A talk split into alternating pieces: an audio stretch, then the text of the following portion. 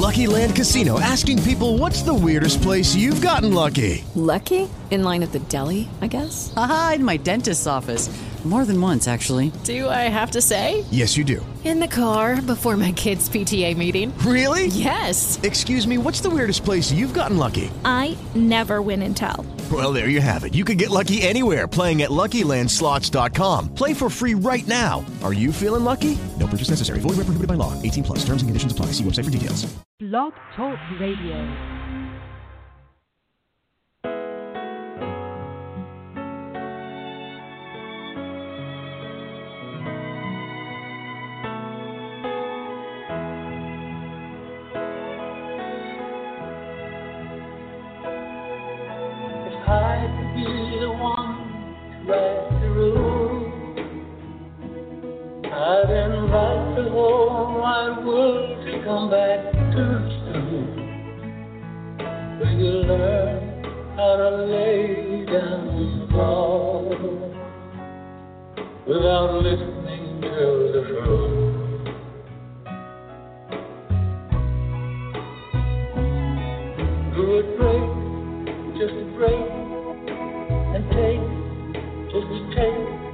Life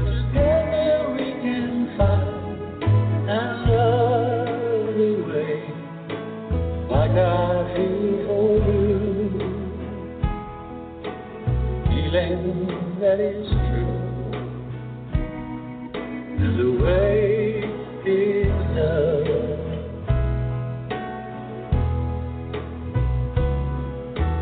Love is so much better whenever the way love. Every song a good song, and everyone can sing along. The way is love, an always understood song.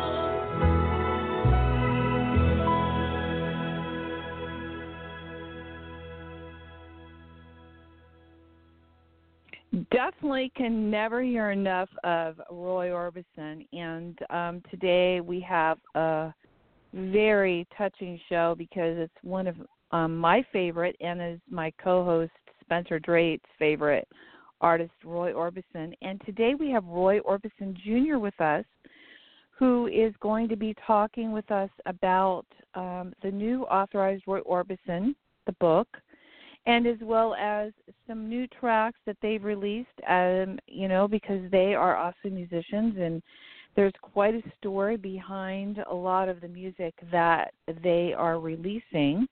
And that song is called The Way of Love, and the book is just amazing. And we're going to talk a lot about that. And and uh, I've been told we're going to hear some really great stories here. So let me bring in my guest host. And I also wanted to say real quick before we start our show. Um, today um, is um, Allie McManus's album Unbreakable um, dropped today. I wanted to just give a plug on that really quickly because we had her on about a week ago, and she's a very special. And uh, um, I think that everyone needs to know it's dropped today. It is available on iTunes and everywhere else. And with that, let me bring on um, Spencer and also Roy Jr.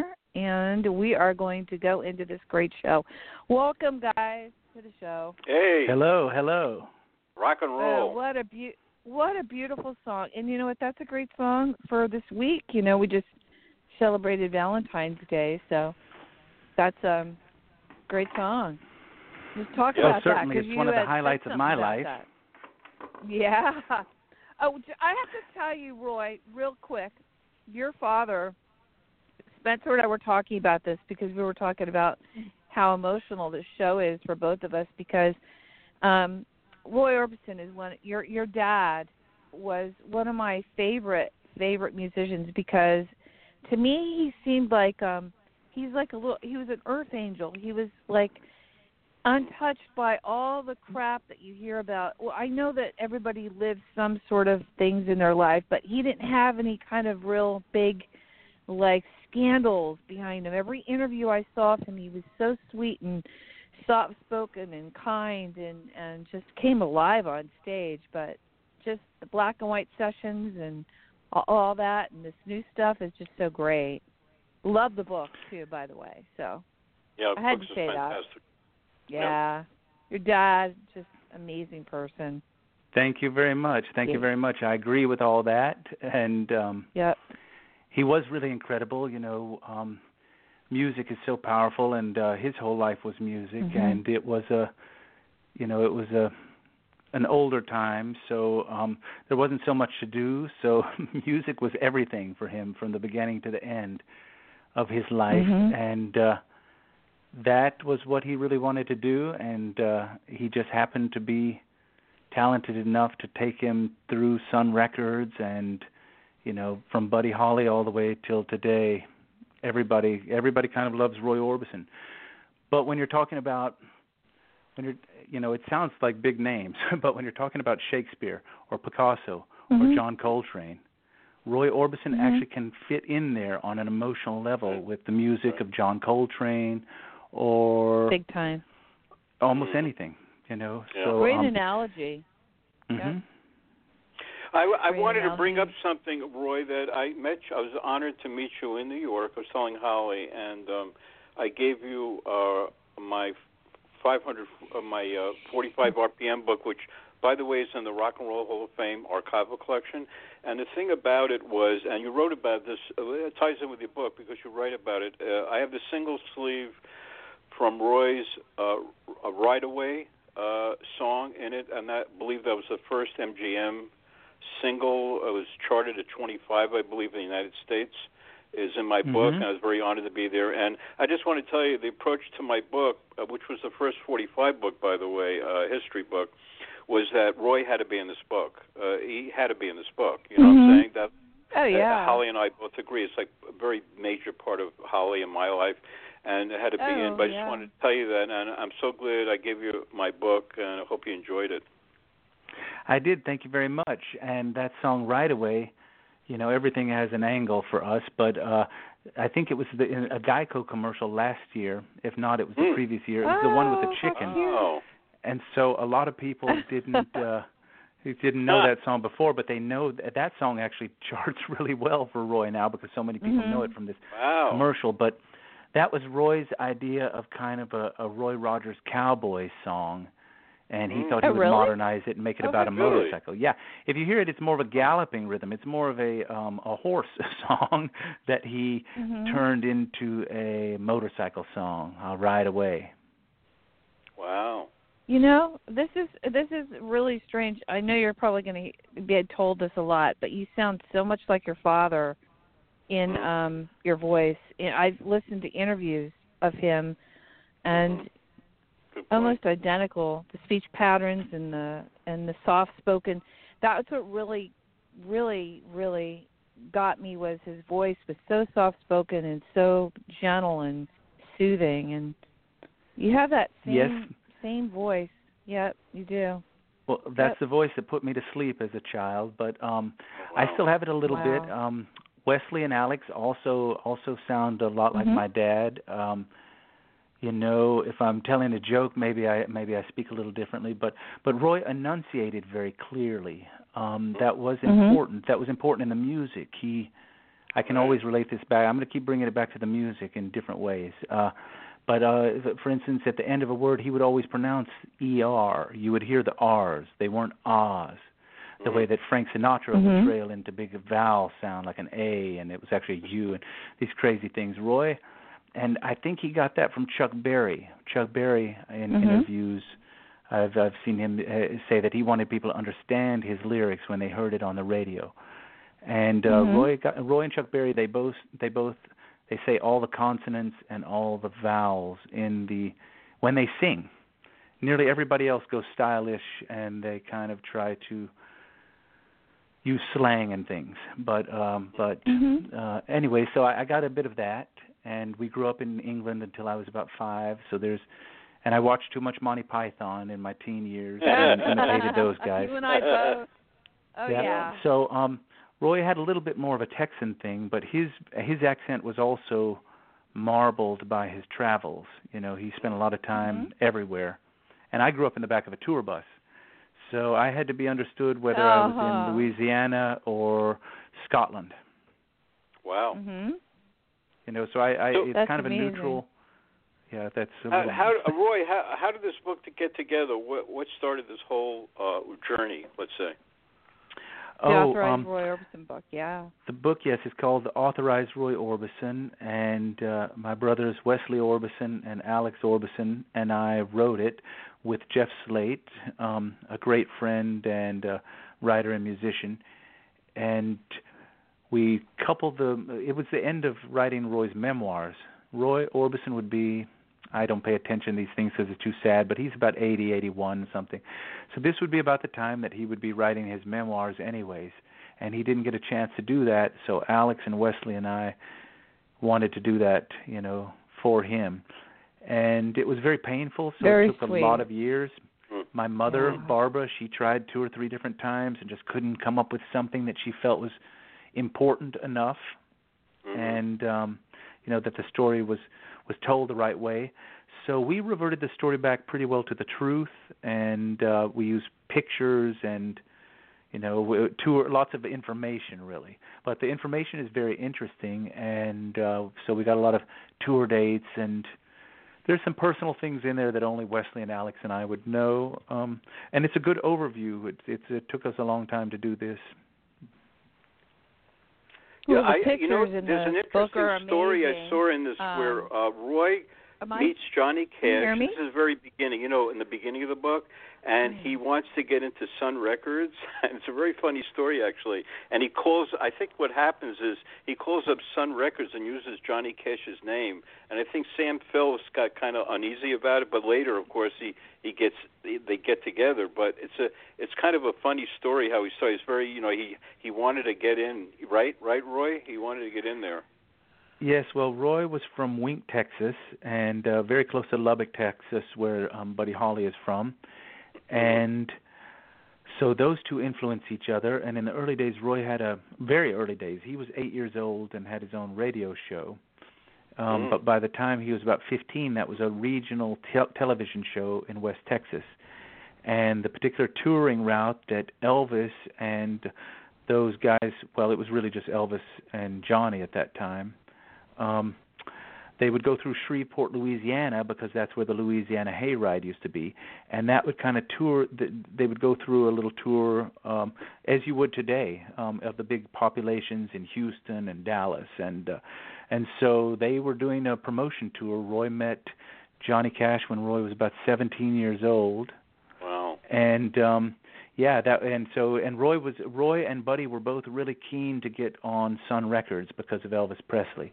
That Mhm. was the pinnacle for them. And uh Mhm. Buddy tried out and he didn't make it. He was a little bit too country or something and they put him on Columbia.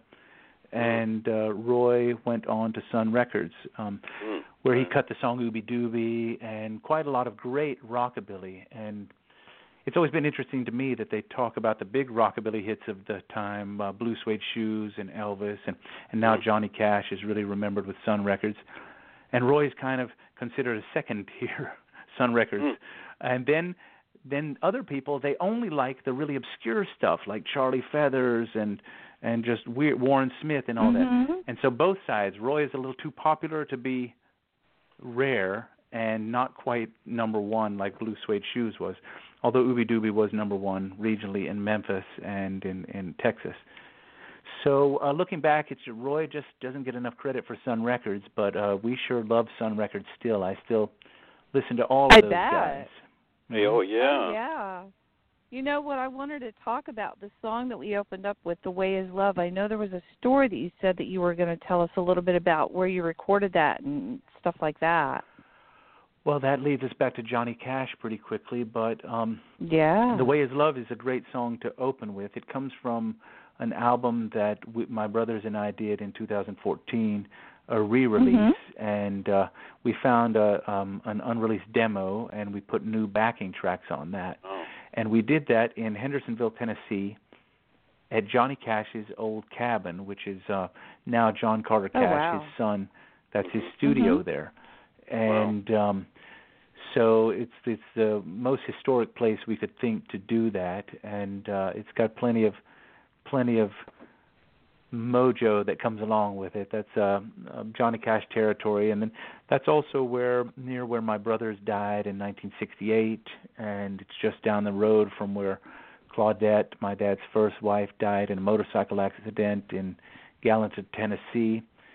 And uh, there's just a lot of history there for us, but a lot of love with Johnny Cash, and that's where our house burnt, and then that's where Johnny Cash's house burnt, and it's kind of in the backyard of my grandparents in that same neighborhood.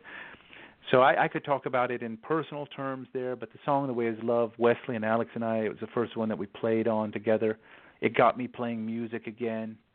Oh, Uh, that's I had great. it for For quite a while. Mhm. Mhm. so when did uh, you start playing music, Roy? When did you start playing music? Oh, from from birth. Um from birth. I know uh when I in 1975 I was on stage. My dad I was in a cowboy outfit on the side of the stage October 18th, 1975. And my dad asked me out on stage and he presented me with a guitar. We were in Leeds. Oh, how cute. That's yeah, great. and have that so it began there, and then by the next year, he was giving me guitar lessons on "You Are My Sunshine" bet. when I was six. Oh wow. Oh, Yeah, and my then I favorite. switched. Wesley plays guitar, and he's a great singer and songwriter. Mhm. But he was a teenager, so when he was about fifteen, sixteen, he was playing guitar. So I started playing bass when I was about 11, and uh, I didn't understand the concept. Uh, I didn't understand the the bass's role in music, so I was playing lead guitar on a bass. And my dad saw that, and he said, he said, uh, switch back to guitar. That's that's not good. And so oh, that's um, funny. It is. so I switched back to guitar, and uh, and uh, I've been playing music ever since. wow. Do you still have that guitar that your dad gave you that day on stage? Um, yes, yes, actually, we do, we do. Uh, Oh, how sweet. so cool. That's so sweet. mhm, It was one of the first You miniature know- guitars uh, ever made. Uh huh. Oh, I bet. Wow. I bet. What was it like? Like, um, with was there music always going on in the house? I mean, with you and your brothers and your dad. I mean, I can imagine it's such a musical household. You're all in the music industry. That's true. Uh, yes, Yes? but when you work in a studio studio all day, or you just get Mhm. done with a show, you actually don't want to hear music for a little while. It's Sure. nice to have quiet. Oh, yeah. just, really, really silence. And uh, and um, but there was. See, it's it's a blurred line because business and music and and our lives and actually art and religion it's all pretty well intertwined for us. So um yes what was the question? There was there was yes a lot of music in the house. Alex plays drums and and we all um we all have different talents. Mhm. Yeah, that's fantastic. You know, I wanted to ask a really quick question about the book and then how it how you all kind of got together and finally finished this book that was an emotional thing for you, I'm sure, for everyone like you said.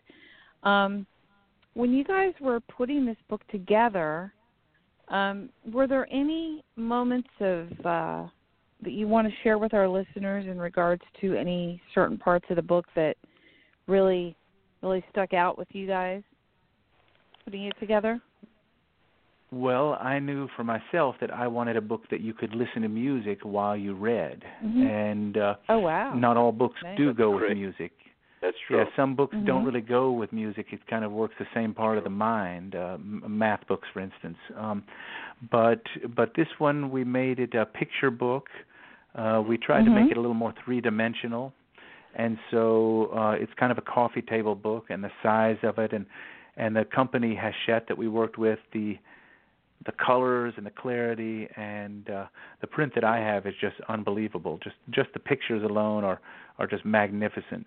And Oh, they um, are. and so we had whole teams putting this together, and it actually took my dad's whole Mhm. life to get these pictures. You know, so the amount of work that it Wow. took, well, it took him. So it's it's 50 years plus in this book, just on Wow. his his contributions Unbelievable. and um then we we did an audio book where Alex and Wesley and I read the book and that we also wanted to be more three dimensional so we added music behind it. Um we were lucky enough to get all you know to have all the rights for all the music so so that that stands out a little bit stronger than a a normal audio book would.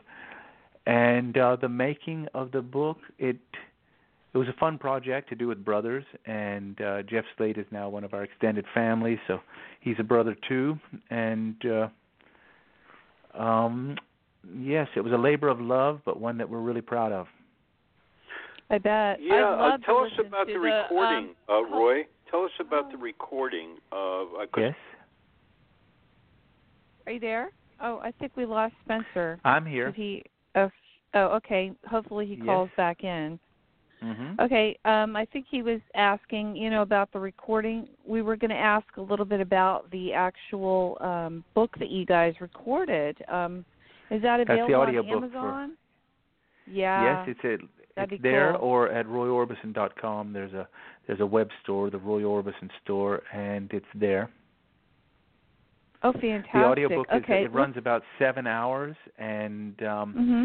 Alex reads the introduction and he's kind of the narration and uh, my brother Wesley he speaks the Roy Orbison quotations and then I read the book. Oh, fantastic. Okay, I think Spencer's back. Spencer, are you there? Yeah. All right. Yeah, I am. Yeah, thanks, Hal. Okay. Yeah, he was just talking about the audio book that we were asking Oh, yeah, yeah, sure. about. Yeah. Yeah, you know what, um, Roy Jr., why don't you give out the website real quick um, so people can go there? Oh yes, royorbison.com and all of the big uh websites, uh, all of the big sites, Facebook, Oh, yeah. Twitter, YouTube and Instagram. Roy is real we- well represented there. Another good one Mhm. is uh travelingwilburys.com, you know, for traveling Wilburys kind of stuff. And uh, my personal is royorbisonjr.com and Roy Orbison Jr. Facebook, Twitter, Instagram, and YouTube. And really, all of us have them. So Alex has this stuff. I and, uh, saw my- that. Even your wife son, does Roy with the baby. Yeah. Yeah, I have a baby now, Roy Orbison the third, and Oh, he- wow, he has little Great. little sites Great. there, and uh, yeah, I and uh, I just had a baby on this week, Twitter. Bo. oh, congratulations! Congratulations. Really? Yeah, Bo Orbison Mhm. was born Oh, February wow. ninth, two thousand and eighteen. Wow, fantastic. Mhm. That's so cool. So the legacy is going to go on and on and on. That's fantastic. Now I saw I saw a lot of announcements in regards to um some of the uh con- some of the music that you guys are doing. Where do you guys play? Locally there in Nashville or do you travel with that? Well, I have my own Your own studio, a Pretty Woman Mhm. studio, and we do a lot of Orbison type projects there. Yes, and Mhm. uh we have a publishing company still working music, and uh that's kind of a different branch where we we have uh you know songwriters and uh we work in publishing. And Alex was Yeah, in several that. big bands. Alex was in bands like Backbone 69 Mhm. and Whitestarr and he's been on some reality shows. And Wesley has an album, Spread Your Wings, and uh and he he's a great songwriter and he really sounds like my dad when he when he wants to. And um he toured with Johnny Cash a long time ago. So Wesley's also Wow. really pro. oh, really? That's great. Yeah, but I play um I play oldies kind of rockabilly stuff, kind of uh Mhm. Elvis and and Chuck Berry uh, kind of stuff. And uh, we're doing uh we're doing a little show as the Orbison Brothers at um a Beatles Fest in New Oh, Jersey great. on March 10th and oh, uh great. I think 9th to the 11th, so we're up in uh, up in that area. And um well, we're going Is that on tour. Roy Orbison, my dad is going Okay. on tour as a hologram, which is Wow. Oh, shocking for people, but uh there's a That Roy is- Orbison hologram with his voice and those songs, Oh wow. you know, Only the Lonely Crying, Pretty Woman, You oh, Got It, wow. That's. Love Hurts, all those songs. And that tour begins Oh, I want to go to that. It's international tour Yeah. and they've got the hologram really looking amazing. It's kind of like a magic Really? trick, Wow. but um it's interesting visually and then the music is of course great and there's live in this case it's the Royal Philharmonic Orchestra. Mhm. We had a That's number right. 2 album in England right at the end of 2017 and it's still on the charts in England and uh oh, we had a top 30 hit with Drove All Night Mhm. with uh, an English duo named Ward Thomas, and uh, then we sold that thing's platinum already in uh, in England, wow, and uh, yeah, so that tour You're begins kidding. in Cardiff, Wales, on April 8th, and it goes on Mhm. a 20-day around England, and then it goes to I think Holland, Belgium, Switzerland, Germany. Eventually, it makes it to Australia, New Zealand, and then back into America next fall. So it should be going across America um, in about well at the end of 2018. Roy, I got to tell you Coast? something. I, I got to tell you something. West Your Coast? father is looking over us right now, and he's so proud of you as his son. I could tell you, you know, for what you're doing for him in a pure light, and um, I think you're doing a wonderful. I'm sure Holly and I agree. Uh, Holly and I agree. Oh, it's that. fantastic. You're doing a wonderful fantastic. thing. Of keeping keeping your Mhm. father's name in such a great light. Uh, just let let, Mhm. let let it tell you that. You know what I'm saying? Thank Roy? you very much. Oh, yeah. Thank you very much. Well, in keeping some of these, uh, you know, the previous generations had a lot to offer. So in keeping some in my dad alive, we also help Ricky Nelson, and we help Oh, Little wow. Richard, and we help Mm. you know all of them. And Sure. so, um, you know, good music is. I, I think it's fascinating. You can just flip back through the years, and you don't have to listen to all the not so good stuff from the past. You know, you've got the best music uh, through through the past hundred years of recorded um, recorded music. So I I have fun exploring backwards. I'm sure a lot of people do, and that's where you find someone like Roy Orbison with all these great songs. A lot of them you already know.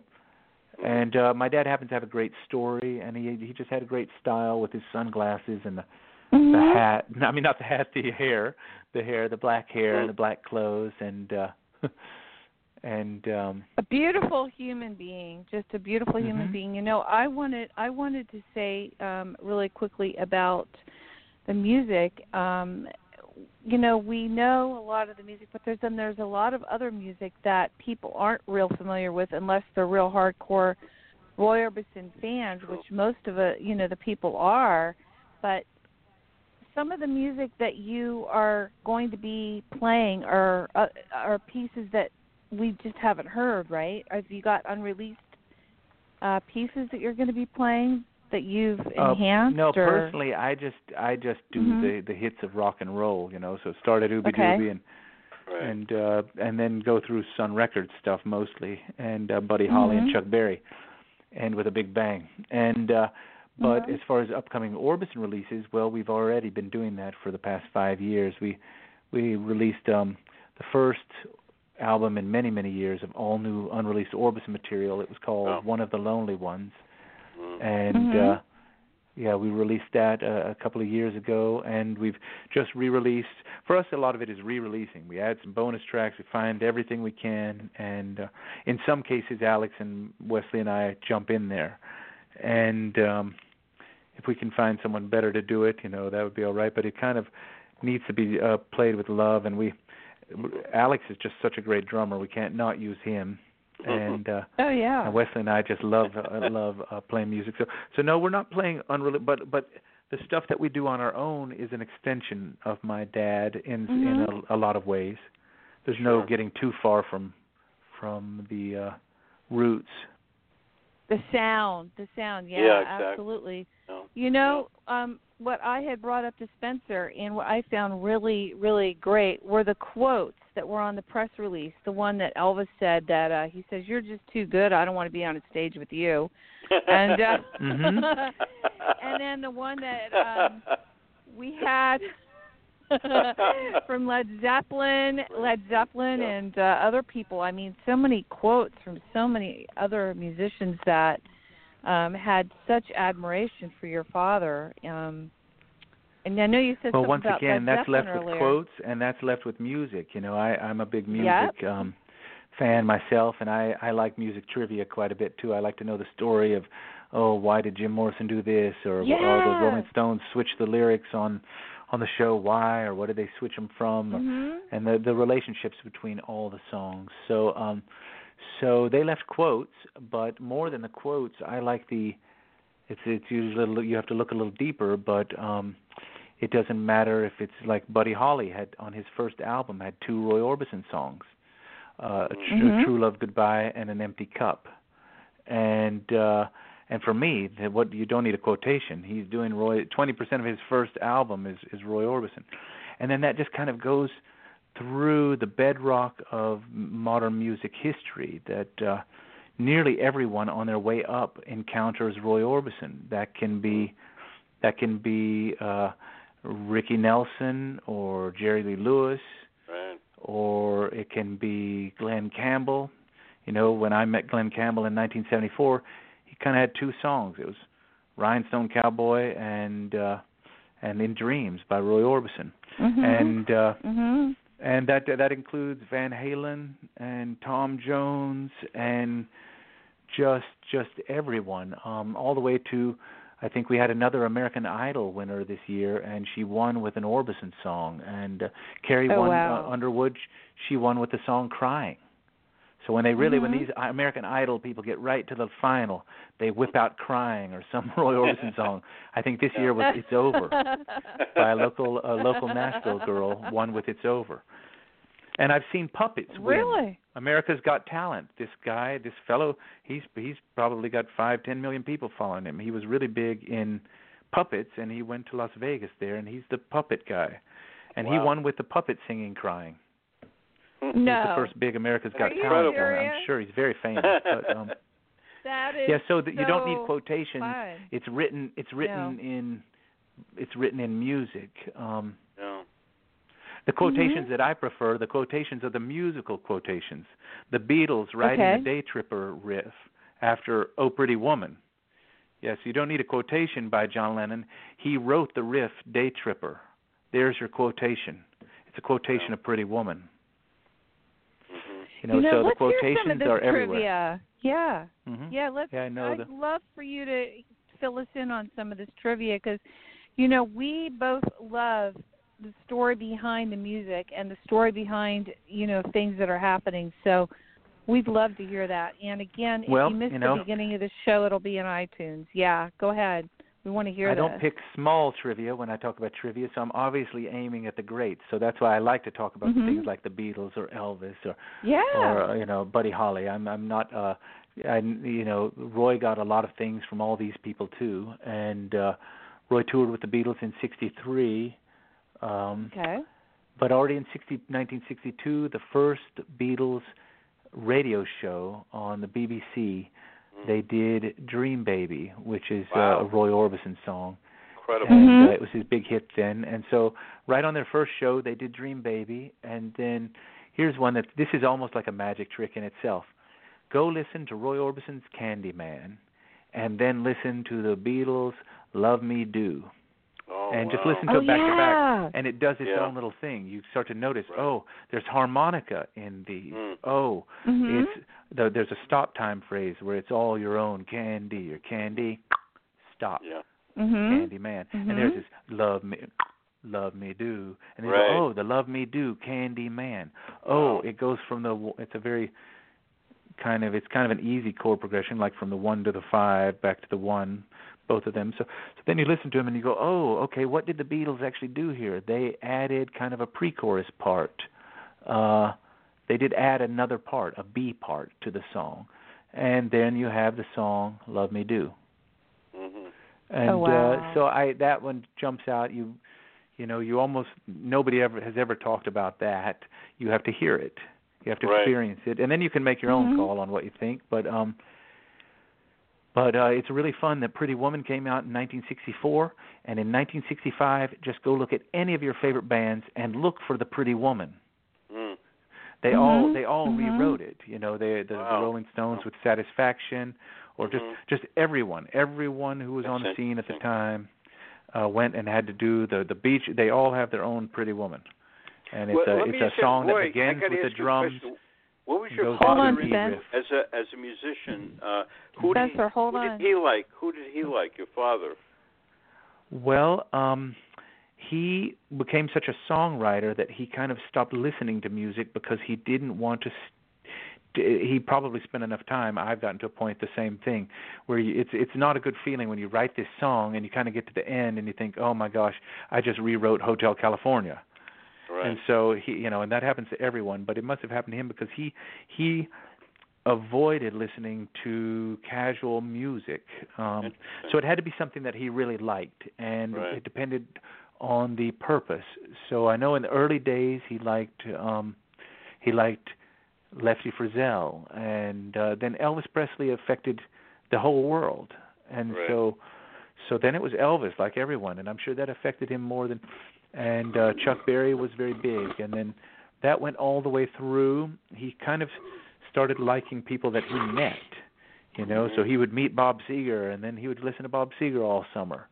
Wow. and um then things it's, some things jumped out at him. Eventually uh, i think he liked zz top a lot. They were from texas. He liked the Oh, guitar work. Wow. yeah so he liked zz top and Mhm. uh if it was good music he it didn't it didn't he, he would zone in on one thing at a time kind of like uh Mhm. Mhm. eric clapton's song layla or Mhm. or a Beach Boys song, you know, when the Beach Boys had their big comeback. That that was about 86 and they had this song Kokomo and uh Mhm. Roy was just so proud of them for being back on the radio after so long. Wow. And he kind of jumped up and did the same thing. So I Mhm. music always played an important part of his his life. Yeah. Thank you. That's fantastic. Yeah, definitely. You know, um, the trivia part was so interesting to me too. Yeah. Um, besides hearing what you, now what oh, I can what uh, fill up music, books on that. I w- oh no, I'd love to hear more if you ha- if you want to tell us more because it's really interesting to me because I love it too. That's Yeah. great. Yeah, well, more. We um, wanna hear. uh, well, Roy was from Texas. Um Mhm. There's a lot of great musicians in Texas. There there always have been. It's a great uh melting pot of influences and um and I there's just so many good musicians. They all seem to be good lyricists for whatever reason. Texas has has guys like Roy Orbison and Willie Nelson and uh and uh and then it's got its share of great guitar players like Freddie King and Stevie Ray Vaughan. And Mhm. um of course, Buddy Holly and Roy Orbison, my two favorites from Texas, but all, all the way till today. Um, so you don't hear those influences so much in Roy's music because he he jumped to Sun Records and then he he wanted to go even bigger with strings and and big production. And that big production kind of invented what they call the Nashville sound nowadays. It's kind of a more sophisticated Uh, Uh, Floyd Cramer on piano had a lot to do with that sound. He kind of invented this little this little plinkety plink, you know, it, it might be called a Kramerism or something. There's a little name for it, what he did on piano. And that with Chet Atkins production and RCA Studio B and the strings that Roy wanted, he didn't want them to sound country, and he did a song called Uptown in 1959. And that wasn't the only song. There's others, and there could have been something earlier. But but Roy actually invented that Nashville sound that actually went all the way through the 70s in country music. And Roy wasn't country at all, and the song Uptown is um is a boogie woogie. But still, there's a lot. To, there's a lot to that. The Anita Kerr singers, those singers that Roy used on his early songs, like "Crying," um, and "Blue Bayou," the great, great backup singers. They're also on songs like "He Stopped Loving Her Today" by George Jones. You know, a couple of years later, whatever, 74, 76, 72, whenever he did it. But Roy, in 1962, ten full years earlier, was with all these guys and just great musicians that stand out as the greatest musicians. And once again, I'm not sure why these names aren't better known, but all those guys down at RCA Records, Grady Martin, Hank Garland, mm. Floyd Cramer. Oh yeah, definitely. Bob Moore. Yeah. yeah. You know, all mm-hmm. of them. Um Charlie McCoy, the greatest harmonica player who ever lived and has played on more oh, wow. songs than any anyone has ever played on. Um that kind of thing you know, Roy was surrounded with great t- talent. Uh, there's no trivia there, but there's a lot of unknown knowledge. You know, everyone knows all the story about Fender guitar and Leo Fender, and they know all about the the minutia of so many places. They know all the little facts about all these places, and then they, you know, you mentioned what is the greatest studio in the world, and uh, almost nobody says RCA Studio B. Nowadays, you might say Abbey Road, or you might say, oh, Stax, Stax Records. That was the greatest thing. But my my personal two or three favorites: uh, Sun Records, Chess Records, and RCA Studio B. Oh, oh yeah, Abbey Road, definitely. Yeah. Abbey Road. Mm-hmm. Those are the four greatest studios of of all time. But there's also Norman Petty Studios. Norman, I was going to say that Norman Petty I saw in the book. Mhm. Yeah, Norman Petty Studio, right? Yeah, that's something that uh, Norman built up um, with his great hits, and uh, he had a couple of Buddy hits, can't think Holly, of them all. Roy, Buddy Holly. hmm Yeah, well, Roy uh, mentioned uh, Buddy. Buddy was talking to Roy in the street one day, and uh, Wow. Roy told him, "Oh, well, there's something going on over at at Norman Petty Studios." When I look back at it now with hindsight, um, I realize, oh, there weren't that many places in the world for a, a a young man or a poor man or woman to play back in those times. Uh, Mhm. It was the early advent, e- even even though it was 1950, you know, 55, 56, 57. Um, that was just a decade or two after the popularization of the radio for political purposes. The the the campaign elections, which are such big topics in today's world, they were big back then. And and Roosevelt did a tour, and they were Hmm. traveling by train and doing radio all around the country. Oh. After after a little while, the the musicians started to get in there, and you had the West Coast and the East Coast, New York and and California taking up a lot of the a lot of the airwaves. But you had great bands, and you had people like uh, Frank Sinatra coming up through the the system at the time. Mm. And then this would have been Norman Petty would have been one of the three or four places that are independent, you know, where um a normal man could go in and record. Now, I'm not sure what Elvis Presley or Buddy Holly or Roy or Johnny Cash for that matter, how how they thought they were actually going to get to record. Mm. But they were persistent and they showed up at radio stations and they went to these places and Mm. and they made some of the early rock and roll um albums of their generation which ended up being um a pivotal generation and uh and everything comes out of that now almost every style of music you can trace back to a handful of people at chess records and sun records Right, right. Definitely, Right. definitely, I can see that. Definitely, yeah. Um, you know, what was Christmas like around your house? That's what I want to know because I I had I read somewhere that he loved Christmas. Mm. Oh yes, well we all love Christmas and um our early years uh sometime mostly we would be at home. After Mhm. after I was born, then Alex was born 4 years later and so my dad had a family and he was semi-retired. He wasn't writing songs so much or trying to trying to play the music uh business. Um and so he was at home a lot. So Christmas would be uh everyone in the family and we didn't have a very big family, but when my grandparents came over and uh Barbara's parents and uh the uncles and the band. A lot of times there would be band and roadies and That's great. kind of bodyguard people. And then there was always the neighbor, you know, the neighbors. So Johnny Cash always, Johnny and June and John Carter Cash, they drop by the house every Christmas, and we'd Oh, drive over to their house. And um Aw. yes, Great. so we had great, great, uh, great, great Christmases. Usually snowy. A lot of them were in Hendersonville. Then later on, we had Christmas at the beach in Malibu. So Mm. nice. so very different kind of Right. experience, and uh, that Very would be cool. that was more like um surfing Christmas. You know, we Alex and I would actually go in the water, you know, on on Christmas Day. So Mhm. uh, that was how we celebrated. Where it was uh, at the beach. Did Roy Orbison Yeah, meet the Beach Boys? By the way, uh, Roy, did your father meet the Beach Boys?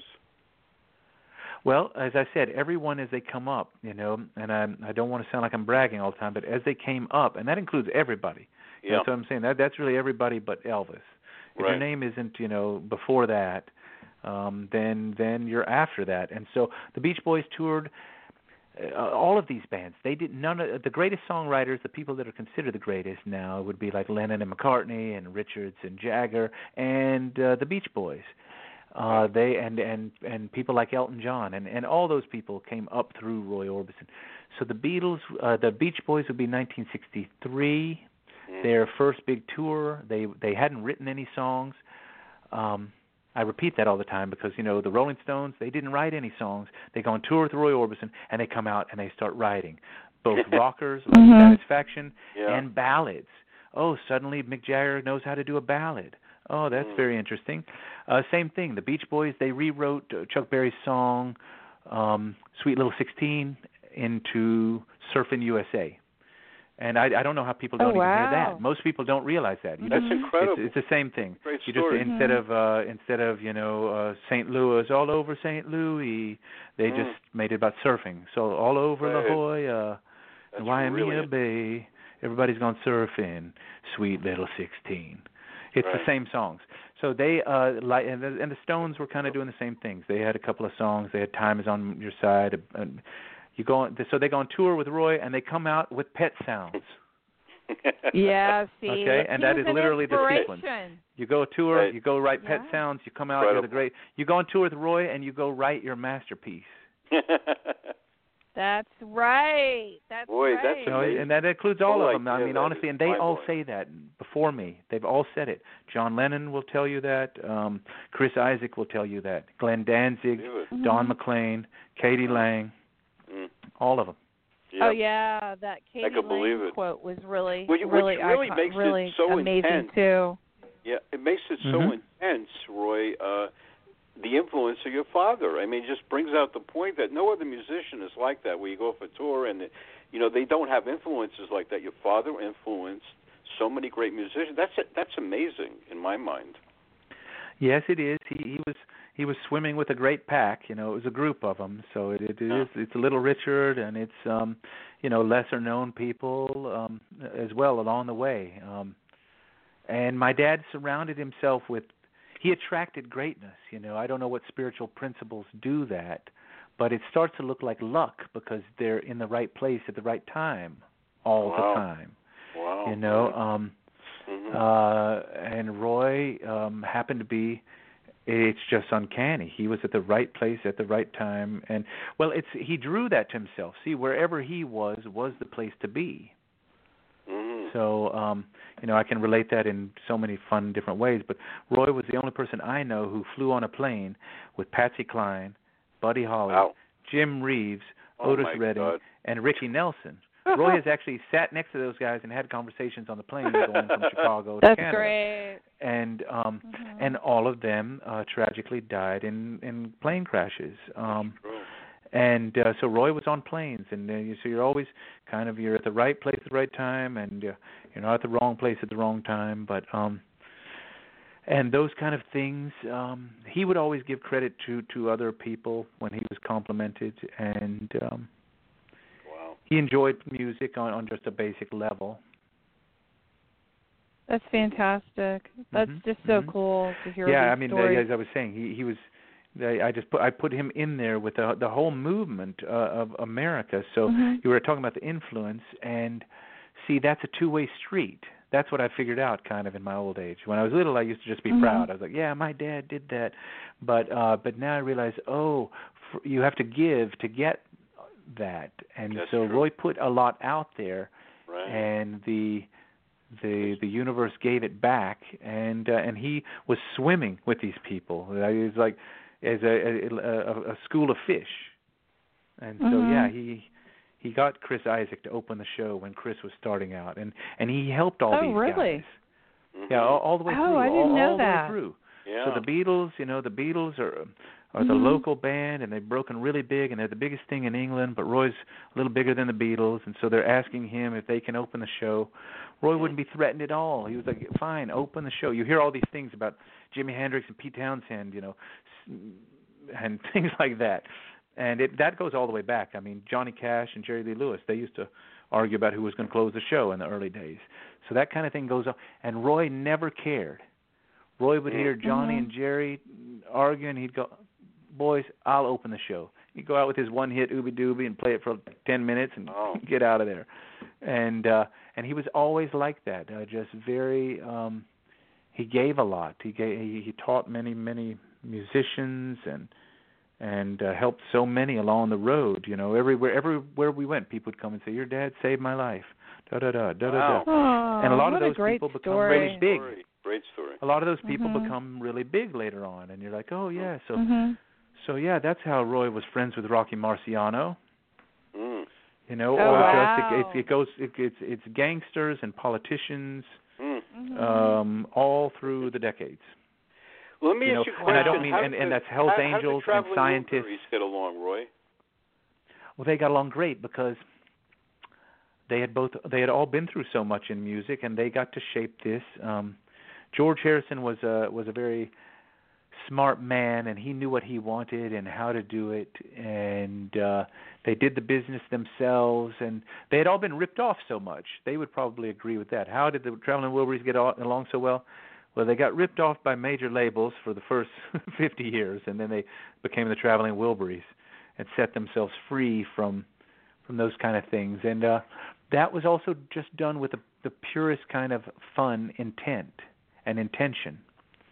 Uh, all, all of the Wilburys, you know, they did that. They did that for the listener, not even just for the fan, but whoever Mhm. was going to listen to that. They did that for themselves a bit, but a lot just for the actual people. And I, it's been a long time since anyone did that. You know, it's it's they didn't have so much ego. They wanted it to be fun, good music to listen to, and uh, Wow. and so they all had their own agendas in their own in, in their own music. But in this, it was just about having fun and and making music that was in in key and in tempo with nice song structures and a little bit of thought. Mhm. You know, Roy, I You got to tell you something. When Jeff Slate plays in New York, and I've seen him several times, I'm telling you, for the last couple, this is the last couple of years, he plays the Traveling Wilburys on every set, every set he's ever played. Oh yeah. Well, it's a really Mhm. smart thing to do. Um, I'm surprised more people don't do that because it's a way to to pay uh, respects to Tom Petty or Right. Jeff Lynne. Mhm. Absolutely. You know, and so uh, That so i- that's so almost great. anyone can throw a Wilbury song into their set and make it make sense. Mhm. So so and if you like any one of those guys, you know. Yeah. So I've spent my wanted to- whole adult life a traveling Wilbury fan. Yes. Oh yeah, absolutely. On that one, you know, I wanted to ask about the black and white sessions. Um, that mu- that those seemed to be something that he really enjoyed doing. That there was just so great. He had so many people playing on that. Elvis Costello, uh, Bruce yeah, that's. Springsteen, uh, Katie Oh, yes. Lang. Mhm. Well, it was a um, great show, and it's a real monument to modern music. It's um, Mm. mhm. It is. uh, I don't know if it's uh, if it's uh, you know official on uh, Rolling Stone or or wherever, but but that song is one of the greatest uh, concerts ever recorded. It is and we're incredible. just really lucky. Uh, I mean, not the song. It's called the Black and White Night. It's a Black and White Night Mhm. concert, and uh, Mhm. we filmed it in Los Angeles in uh, 1987. And incredible concert. yeah, and it it uh, we Alex and Wesley and I re-released it um, with uh, Sony on in 2000 and uh, last year, 2017, last about about one year ago, and we included a lot Mhm. of bonus footage, and it it has mostly that. alternate camera Wow. angles, and so that's that that album still lives and breathes today. I just kind of wish we had more of those kind of things. You know, we should have been doing that more. So because um because Roy you know, there was a lot of things that I remember that weren't on tape and I'm like, oh but he he had fun. It's good that we have that as an example for you to see what Roy was capable of because Mhm. in the old days and they said this about nearly every band. It's funny, nearly every band up until about 20 years ago was a live band. You know, and that didn't matter who you were talking to. But um there were certain people where live really meant something different and it's hard to describe because that that won't come our way again, but um it's true. but my dad was one of those that people would actually just burst into tears in the audience. You know, Wow. and uh mhm. yeah, and so that's that's real emotion, and there's just something. It was like watching a man on a tightrope, and like he makes it through the hardest, hardest, you know, tightrope walk to the other side, and and then waves at you, and it's it's over, and the, the the relief at the end of that. So I'm trying to think of people like that, but once again, those early guys, uh, they were from a, they were connectors to a different time, and so so yes, there was a lot of bands that there's just no way to do them justice. I imagine Led Zeppelin is kind of like that. You can look at videos and Mhm. they're great. You can play it loud, and I'm happy we have it. But there's something about the dimension of sound bouncing off the walls and the community of live music with another audience member, and uh, just the kind of uh, tribal community you can make in a in a night. And and my dad had that in an emotional way and so uh so people would come year after year the, to hear the same songs and Roy didn't even change the set list he just went out and did his show of his great songs and uh Oh, that's great. you know he didn't need gimmicks to um to Yeah. sell that show so he didn't have to switch them around Mm-mm. and rewrite new new ones and uh, so he he was happy yeah music as i as i said uh, music is still everything it's what we do and um so I highly recommend finding a little Roy Orbison music. Uh, he's got songs for nearly every stage in life, and so he's also, like the classics, a good one to revisit every ten years or so. You know, and I do that Your- your myself. I go through a period. You know, I, Your- I go Roy, through Orbison periods where had I a listen to great nothing but. Roy Orbison for six months, and then I Right. I go for a little while and come back to it.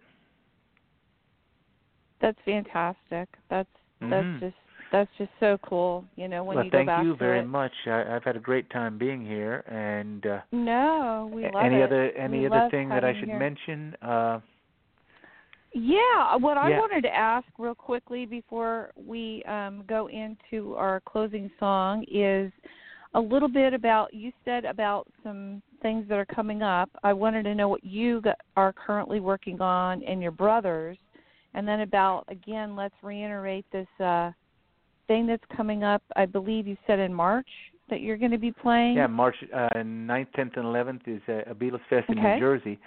But you know, we have the worldwide tour of the hologram beginning April 8th, Right. 2018, and Okay. uh, that hits all the major metropolitan areas in the UK, uh, or in and uh, and we have the book out. We have a documentary called Love Hurts.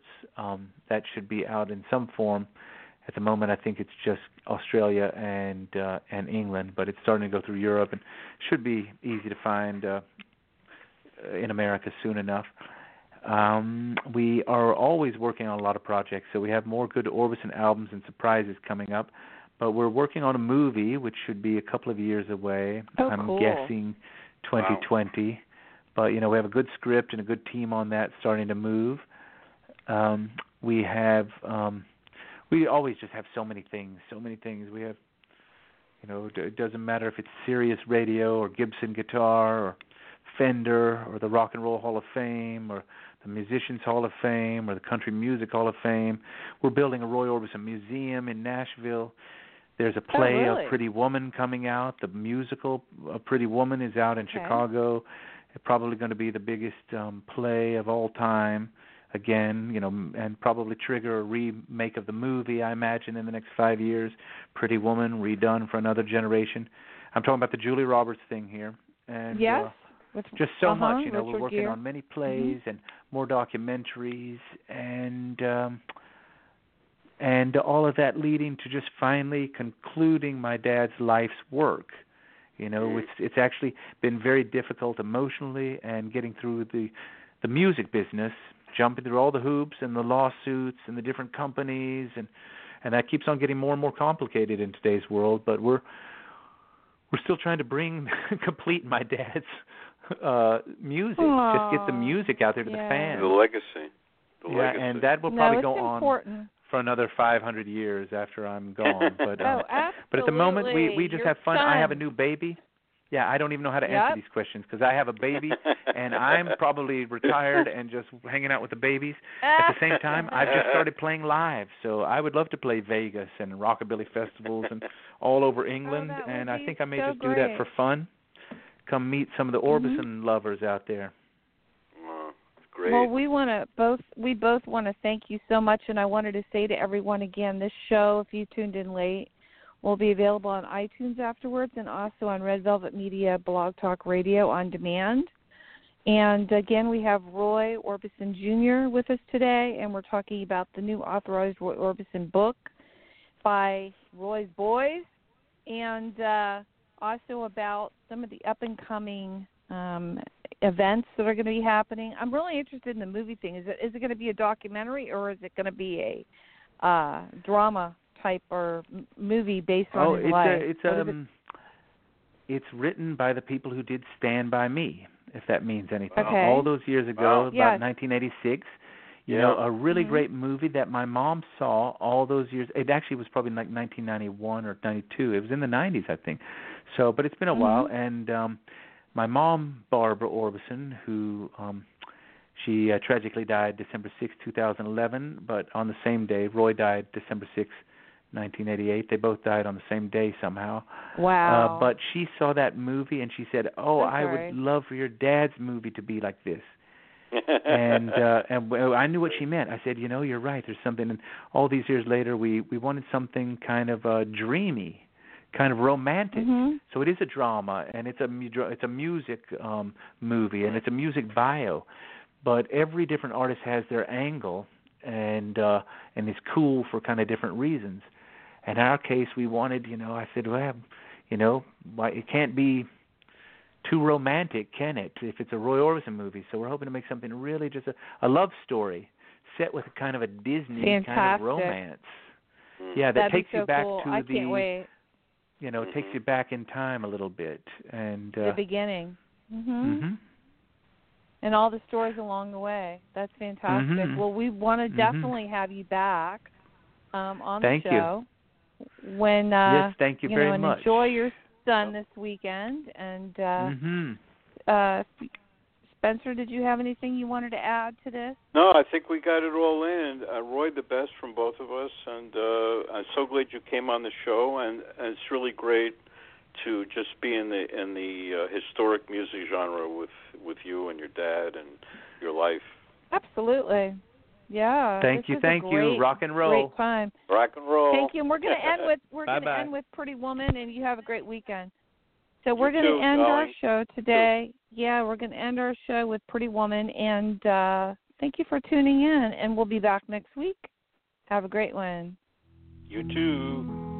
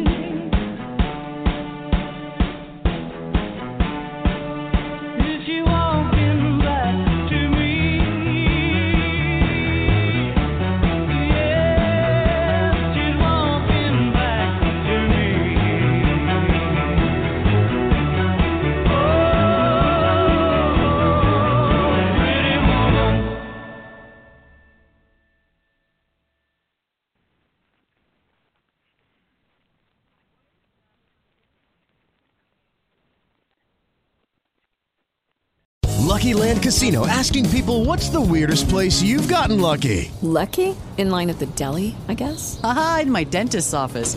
More than once, actually. Do I have to say? Yes, you do. In the car before my kids' PTA meeting. Really? Yes. Excuse me, what's the weirdest place you've gotten lucky? I never win and tell. Well, there you have it. You can get lucky anywhere playing at LuckyLandSlots.com. Play for free right now. Are you feeling lucky? No purchase necessary. Void where prohibited by law. 18 plus. Terms and conditions apply. See website for details.